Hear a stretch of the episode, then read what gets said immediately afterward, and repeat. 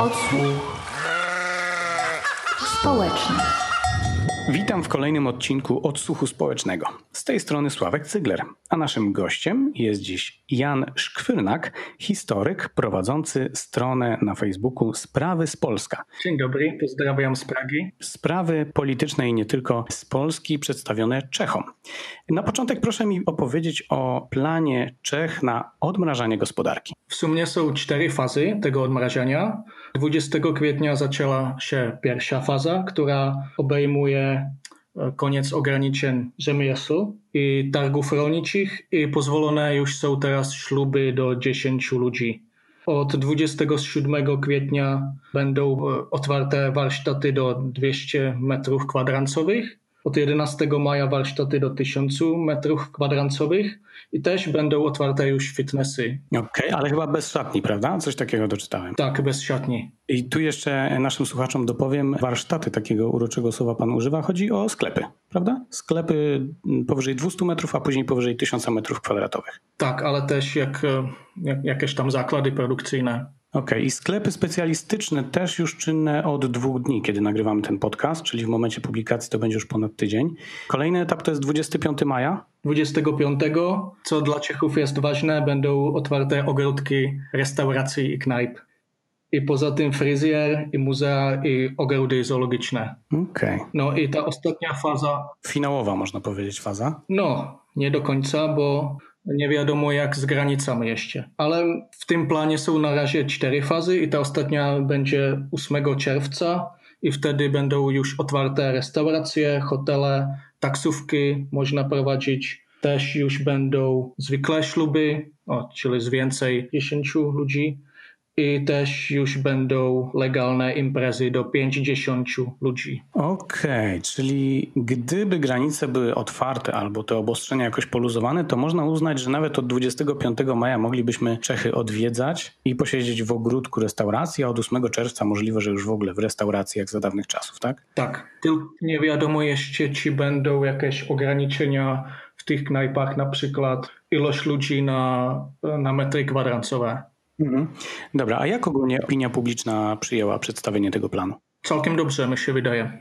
Powoli już, już to trwa dla, za długo, bo ten obowiązek maseczek jest już od 19 marca, więc w tym momencie już ponad miesiąc ludzie już powoli nie trzymają tych ograniczeń. Bo nasz rząd też przedstawił plan, tylko on się różni jedną kluczową rzeczą, że w naszym planie nie ma dat i hmm. ludzie są niepewni, szczególnie właściciele biznesów.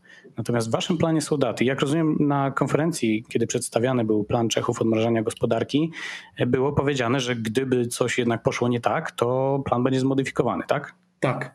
Tam chodzi o to, że po skończeniu każdej tej fazy będzie jakaś ewaluacja tego, czy postępuje to zwalczanie tej choroby i czy warto zacząć następną fazę. Na razie wygląda, że ta choroba się zatrzymuje, więc wygląda, że według planu wszystko pójdzie. Dobra, w tej chwili 7 tysięcy zachorowań, ponad 200 zgonów. Tak. W sumie w, w, miarę podobne statystyki jak w Polsce, przy czym e, no, ludność jest mniejsza w Czechach, natomiast śmiertelność minimalnie niższa, ale tutaj też trzeba by pewnie dyskutować o, o metodach liczenia i stwierdzania zgonów z, związanych z koronawirusem.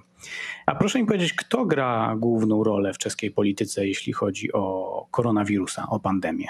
Nadal jest premiérem Andrej Babiš, ale celkem się wykazał minister spraw e, wewnętrznych Jan Hamáček z e, partii koalicyjnej Czeskiej Socjaldemokratycznej Partii, bo na początku tego kryzysu on w miarę szybko potrafił załatwić e, maseczki, ten sprzęt medyczny z Chin, nie tylko z Chin i znacznie sprawniej działał niż na przykład Ministerstwo Zdrowia, które po prostu przez kilka dni naprawdę nie wiedziało, co robić, więc zaczęło coś robić minister spraw wewnętrznych. Okej, okay, a jaki w tej chwili układ e, władzy funkcjonuje w Czechach? Kto rządzi, z kim rządzi, od kiedy? Od 2017 roku rządzi rząd populistycznej partii premiera i oligarchy Babisza. Ta partia się nazywa ANO, czyli tak jest w koalicji z socjaldemokracją i za poparcia komunistów. więc jest to rząd mniejszościowy. Okej, okay. E, a co by pan powiedział o oligarchach w Czechach? To my te pojęcia znamy bardziej ze wschodu. Czy Andrzej Babisz jest takim niechlubnym wyjątkiem, czy, czy jak to funkcjonuje? Jest wyjątkiem z punktu widzenia angażma w polityce. Bo zazwyczaj ty oligarchové oczywiście mają te své siecie polityków, z którymi są zaprzyjaźnieni, ale Andrzej Babiš byl naprawdę takim pierwszym, który był na tyle odpowiedzialny, że nie będzie zakulisowo wpływał na politykę czeską, ale po prostu założył swoją partię i startował w wyborach. I w tych pierwszych miał 18, 18% byl partnerem koalicyjnym socialdemokracii, teraz się role odwrócili. Babiš má 30%, socialdemokracja 7% i nadal rządzą, tylko że dyrygentem tego rządu jest Andrzej Babiš. Okej, okay. a no oprócz tego, że oznacza tak, to jest to też skrót od akcji niezadowolonych obywateli. Ten ruch wyrósł na jakimś buncie antysystemowym? Tak, bo Zmieniła się polaryzacja czeskiej polityki. Mniej więcej w roku 2013, kiedy dotychczasowa polaryzacja prawica, prawica lewica się zmieniła na staré partie, tradicyjne partie i przeciw nim nowe ruchy, zazwyczaj apolityczne i antykorupcyjne. Właśnie w tym roku 2013 upadł rząd prawicowej partii ODS, na skutek zatrzymań polityków, e, szefa wywiadu i to zatrzymanie było w wyniku korupcji politycznej. Tam kilka posłów zrezygnowalo swoich mandatów, żeby utrzymalo tego rządu w zamian za jakieś posady w spółkach państwowych. Biuro antykorupcyjne czeskie ich zatrzymalo. Zatrzymalo też szefową kancelarii ówczesnego premiera Nečasa. I wtedy się to zaufanie wobec polityki i polityków znacznie upadło właśnie 7 lat temu. I wtedy nastąpiły nowe ruchy i partie. Jest to na przykład ten ruch Andrea Babisza, który jest mniej więcej taki populistyczny. Czasami to określa, określa jak jakiś taki środkowy populizm, bo to nie jest lewicowe, nie jest to prawicowe, jest to coś między, albo tak jak to pasuje. I na tym buncie ludzi przeciw tradycyjnym politykom też wyrosli piraci. No na początku to nie było tylko czeskie zjawisko, bo ten ruch powstał w Szwecji w wynikach protestu przeciw zamknięcia do Pirate Bay. Okej, okay, czyli można powiedzieć, że ten ruch wywodzi się od internautów zbuntowanych, tak? Tak, właśnie. Ale w, w, różnych, w różnych krajach różnie ewoluował i to chyba właśnie w Czechach jeden z bardziej spektakularnych sukcesów piratów. U nas po prostu e, nie zostali tak tylko ruchem interne, internautów, ale po prostu naskoczyli na tą falę buntu przeciw tradycyjnym partiom. Na tej fale też e, powodzenia mają takie te ruchy ksenofobiczne, co w Czechach też jest taka ciekawostka. Na czele ksenofobicznego ruchu jest pól Japończyk Tomio Okamura. Co? No dobrze, nikt, nikt nie może powiedzieć, że on jest rasistą, bo jest Japończykiem. Odsłuch społeczny. Ale to fajnie, że zahaczamy o ten temat, y, bo jest y, zagadnienie społeczności romskiej w Czechach, prawda? Jak w tej chwili ma się ta sprawa? No teraz to nie jest taka najważniejsza sprawa, bo był ten kryzys migrancki, który zupełnie zaslonił te problemy z Romami, które były aktualne też, nie wiem, 10 lat temu, kiedy naprawdę by było blisko do jakichś tam pogromów, bo Romowie zazwyczaj w Czechach mieszkają w takich getach, w takich slumsach i no to w ogóle nie jest e, ładne miejsce do mieszkania, więc tam były, były całkiem duże antyromskie protesty i później przyszedł ten kryzys migrancki, więc e, tematem dla populistów i dla tych ksenofobów prawicowych już nie, nie była kwestia romska, ale właśnie migranci. No dobra, ale rozumiem, że ten temat zszedł z tapety, ale, ale problem dalej jest, tak? Problem o, jakiej, jest, no. O jakiej liczbie Romów możemy mówić i czy udaje się ich e, zasymilować? Tam trudno powiedzieć, bo jest problem taki, że nie jest zupełnie akceptowana narodowość romska. Romowie zazwyczaj siebie uważają albo wpisują do tego spisu ludności, że są czeskiej narodowości. Co nie ma z tym problemu, ale nie wiadomo dokładnie ile jest tych Romów i jest kilka metryk, ale różnią się. Więc na przykład, co tam widziałem statystyki, szukałem statystyki, na przykład tą narodowość romską udaje tylko 13 tysięcy ludzi, ale te szacunki są ćwierć milionu albo 300 tysięcy ludzi.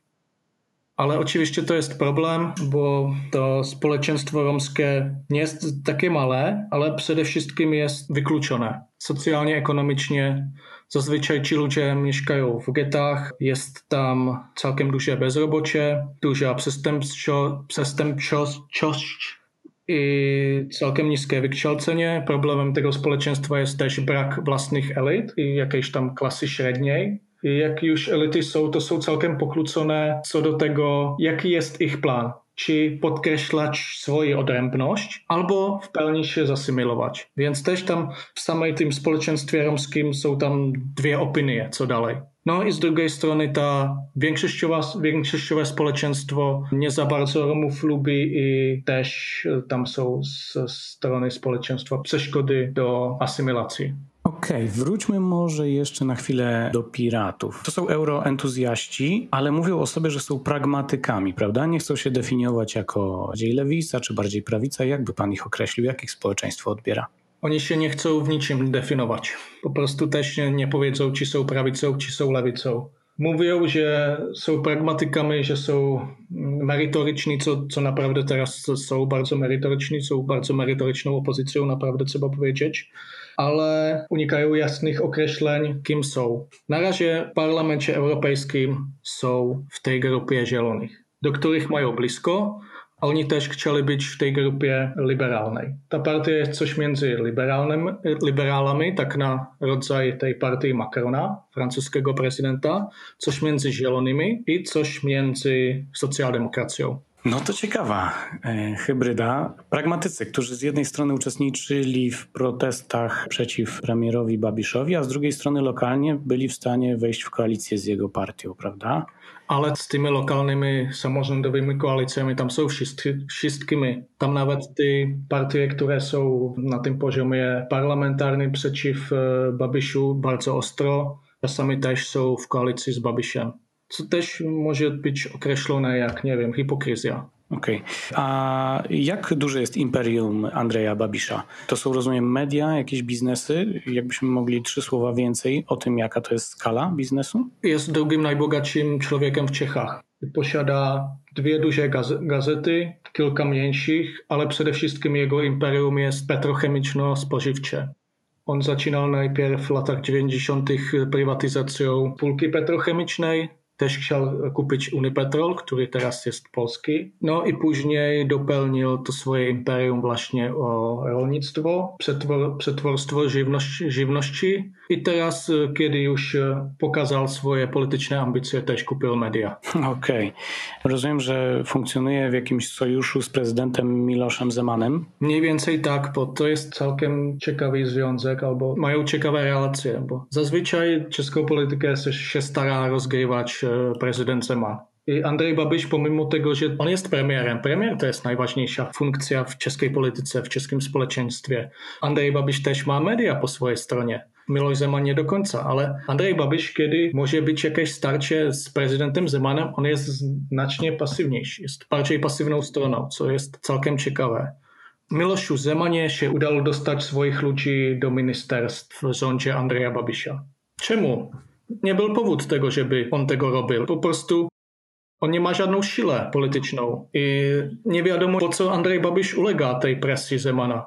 Nominálně prezident je slabou figurou v českém krajobrazu politycznym, ale realnie Miloš Zeman jest stosunkowo potężną figurą. No dobra, a te protesty, które przetoczyły się głównie przez e, Pragę, tam zdaje się ćwierć miliona osób wyszło na ulicę przeciw Andrzejowi Babiszowi. Rozumiem, że jakby tam były podnoszone wątpliwości, jeśli chodzi o konflikt interesów, oczywiście ten biznesowo-polityczny no. premiera. Czy to spełzło na niczym? Jakby nic się nie udało zdziałać, a Andrzej Babisz jest dalej mocny? Tak, nic się nie, udało. Nawet, przy takiej, nawet przy takiej liczbie ludzi na ulicach. Nie. A jeszcze dodajmy, że Czesi tak często na ulicę nie wychodzą. Jakoś wydaje się, że być może Polacy bardziej mają to jakoś przećwiczone w ostatnich i nie tylko ostatnich latach. Natomiast u Czechów to był naprawdę fenomen, żeby tyle osób wyszło na ulicę Pragi, prawda? I co z tego wyszło? To były największe protesty od e, rewolucji aksamitnej. 30 lat temu ostatnio było tyle ludzi w ulicach i zupełnie to spędzło na niczym.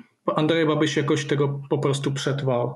Trochę tych ludzi skrytykował, trochę wyraził uznanie, że w sumie jest dużo ludzi na ulicach, ale nic się nie udało. Okej, okay, a czy Unia, Unia Europejska nie będzie tu jeszcze jakoś interweniować o te ewentualne zwroty dotacji, czy to już raczej nie jest na horyzoncie? Tam jest śledztwo tych organów kontrolnych Unii Europejskiej i teraz już wysłali jakiś raport i czeski rząd ma napisać wnioski do tego raportu albo odpowiedzieć. I na razie jeszcze mają czas z tą odpowiedzią więc oni po prostu będą zwlekali z odpowiedzią i później jakoś skrytykują ten raport i zobaczymy, co będzie robiła Unia. Mhm. Skądś to znamy. Może jeszcze bym powiedział, jak jest e, Polska trochę w konflikcie z e, Wierą Jourową, z tą komisariusz praworządności. Ona jest z partii Babysia, więc e, Zobaczymy, co będzie, bo Babiš jest całkiem w dobrych układach z Morawieckim i oni oboje są biznesmeni, więc mają takie nieideologiczne podejście do spraw. No to jak już mówimy o biznesie, jakie kroki podejmuje rząd czeski, żeby wesprzeć pracowników i przedsiębiorców? Teraz będą jakieś dotacje dla ludzi samozatrudnionych. Chyba będą dwie fali. Pierwsza 25 tysięcy koron dostaną. Ile to jest złotych? Co jest 4 tysiące złotych. I później chyba jeszcze, nie wiem, w przeliczeniu 2,5 tysiąca złotych. Na razie to jest zaplanowane i to chyba będzie. Już można w, e, składać wnioski. I co tam jeszcze z tych... E, jest już chyba ustawa przyjęta tego, że można zapłacić pieniądze za wynajęcia mieszkania dopiero po kilka miesiącach. Okej. Okay. Państwo będzie pokrywało te płatności w czasie kryzysu? Będzie to gwarantowało tylko na razie wygląda. Odsłuch społeczny. Dobra, przejdźmy może do takiego tematu, bo u nas e, ostatnio zagadnienie dość gorące, bo trafiło akurat do Sejmu w czasie pandemii. Nasz Sejm zajmował się, jak pewnie pan słyszał, zaostrzeniem ustawy e, aborcyjnej, zajmował się zakazem edukacji seksualnej e, w szkołach, chociaż oczywiście nazwane oficjalnie jest to inaczej jako przeciwdziałanie pedofilii. Na jakim etapie jesteście w Czechach, jeśli chodzi o prawa osób LGBT, jeśli chodzi o aborcję, edukację seksualną? Aborcja jest w Czechach e, pozwolona do 12 tygodnia ciąży. Niezależnie od przyczyny? Niezależnie Powodu? od przyczyny, tak. Okej. Okay. Mhm do 24 tygodnia jest to możliwe z poleceniem lekarza i jak jest polecenie lekarza, to jest fundowane z ubezpieczenia zdrowotnego. I, czyli to jest karalne, ale nie można po tym 24 tygodniu. Tylko jest wyjątek, jak jest zagrożenie zdrowotne albo dziecka, albo matki, czyli to jak w Polsce ale inaczej do 12 tygodnia można bez podania przyczyny. A prawa osób LGBT, związki partnerskie? Jest od 2006 roku są te partnerstwa rejestrowane. No nie jest to odpowiednik tego ślubu zwykłego. Ludzie w tym partnerstwie nie mogą adoptować dzieci. Okej, okay, ale dziedziczą mają jakby pozostałe prawa zagwarantowane dziedziczą, tylko tam nie mają tej emerytury wdowskiej. Aha, okej. Okay. Ale mniej więcej oni tam dziedziczą po sobie.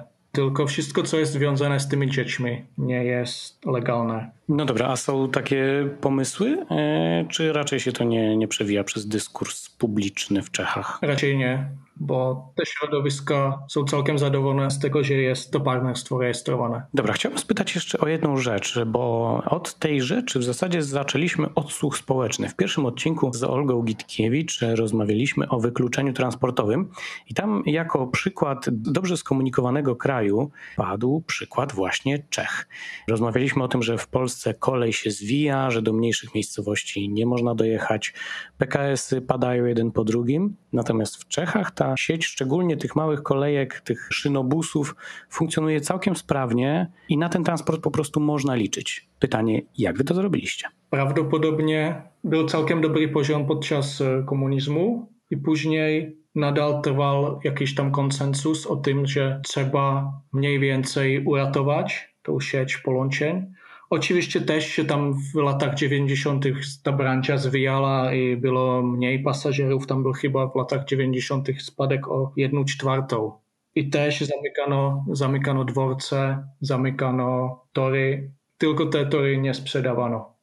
Leżą tam, gdzie są i zobaczymy, co będzie dalej. Teraz nastąpiła na kolej liberalizacja co też jak w Polsce zanosi na problemy, bo dotychczas mniej więcej byl jeden główny przewoźnik, te české dráhy, przewoźnik narodowy. Teraz już jest chyba 16 i po prostu te umluvy na transport teraz nie są centralnie podpisywane, ale każde województwo e, robi własne umluvy z poszczególnymi przewoźnikami. Rozumiem, że to się sprawdza, bo nawet Leo Express e, wjeżdża do Polski, także już tu nawet ekspansję prowadzi. Ale to jest e, całkiem wyjątek i oni tego planowali od dłuższego czasu. Właśnie to połączenie Pardubice, Wrocław. Na razie te początki, bo ta liberalizacja nastąpiła w połowie grudnia, no nie wiadomo, bo było tylko kilka miesięcy i teraz jest lockdown i nie wiadomo co będzie.